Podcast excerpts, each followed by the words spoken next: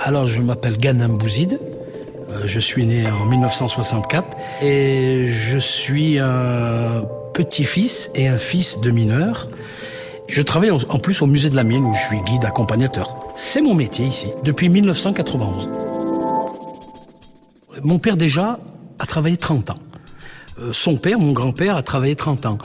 Le, père de ma mère aussi a travaillé à la mine. Donc j'ai été euh, imbibé, euh, je suis dans ce moule de la mine depuis ma naissance, que ce soit vers mes parents ou que ce soit vers mes grands-parents qui habitaient à, Saint-Paul-en-Jarret.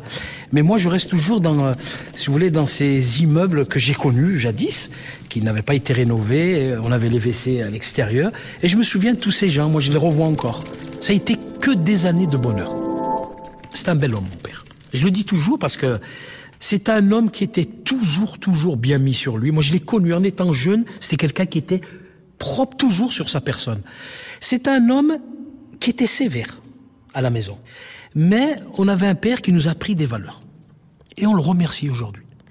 Donc voilà un petit peu le papa. C'était un homme qui était, qui tenait sa maison, pas d'une main de fer, hein, c'est pas vrai, mais qui tenait sa maison, qui acceptait pas beaucoup les écarts de notre part. Hein. C'était quelqu'un, par exemple, je vous donne un exemple. Je me souviens qu'un jour, mon frère avait tiré la langue à quelqu'un dans l'escalier à une voisine. Il l'a fait qu'une fois. Mon père a été victime d'un grave accident.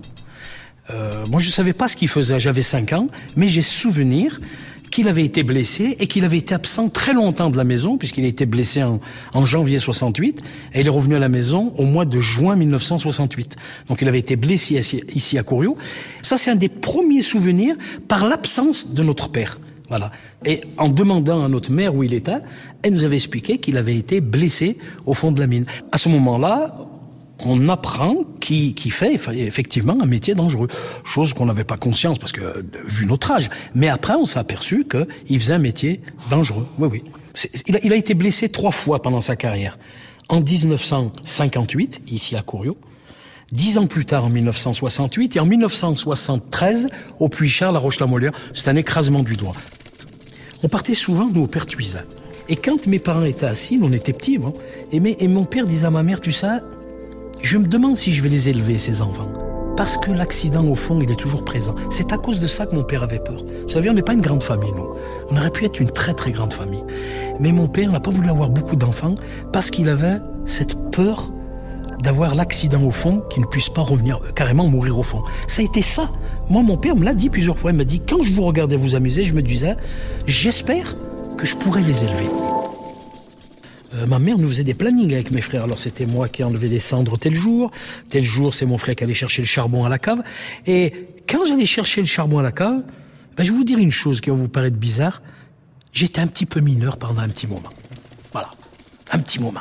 Je peux vous dire que dans la maison, euh, celui qui était le plus imprégné, c'est moi. C'est moi. Personne d'autre. Et le fait d'aller à la mine, dans la cave, pardon, on remplissait le, seau euh, de charbon et on crachait noir, c'est vrai, on se mouchait, on avait, parce qu'on avait des... Et mon père me disait toujours, oh, tu vois, hein, t'en as enlevé là un petit peu, imagine-nous depuis, euh, depuis euh, quelques temps qu'on fait ce métier, euh, qu'est-ce qu'on a dans le, il me disait, dans le coffre, qu'est-ce qu'on a là dans les poumons? En 2010, il est décédé de la silicose, c'est-à-dire qu'il avait une incapacité respiratoire supérieure à 80%, et il est décédé d'un arrêt cardiaque dû à la silicose. Voilà, ça a été reconnu par le médecin, c'est la silicose qui l'a emporté. Voilà, parce qu'il a inhalé beaucoup, beaucoup, beaucoup de charbon. Dire que j'ai vu mon père moi souffrir tout le non. À la fin, oui honnêtement, à la fin, les, allez, les trois derniers mois. Pour moi, c'est une bougie qui est partie parce que je me, je, me dis toujours, aujourd'hui, s'il était encore là, on aurait pu encore parler de ça, de ci, voilà. Et heureusement que j'ai pu tous les écouter, que j'ai pu plus vraiment voir tout ce qu'ils ont fait, tout ce qu'ils ont raconté, leurs choses, les choses bien, les choses moins bien, les bêtises aussi qu'ils ont faites à la mine, enfin euh, toute cette atmosphère dans toutes ces communautés.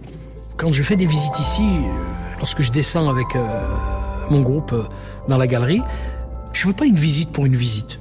Je veux, j'essaye moi de, dès l'instant où on part, eh ben on devient des acteurs tous. Et j'essaye de de, me remettre dans les pas de ceux qui nous ont euh, précédés il y a deux, trois décennies. Un jour, je me souviens qu'il avait fait le nettoyage de sa cave. Et en montant avec mon fils, à l'époque il était tout petit, je trouve beaucoup d'affaires sur le trottoir. Je me suis dit, tiens, j'arrive et je vois cette pelle qui était dehors. Et je la prends, j'ai dit c'est celle du pépé à mon fils. Et en montant à la maison, je dis à mon père, mais tu jettes ta pelle Oh, il m'a dit, tout ça, c'est fini et tout ça. Eh bien, moi, je l'ai prise parce que j'ai dit, non, c'est peut-être fini pour toi, mais pour moi, c'est pas fini.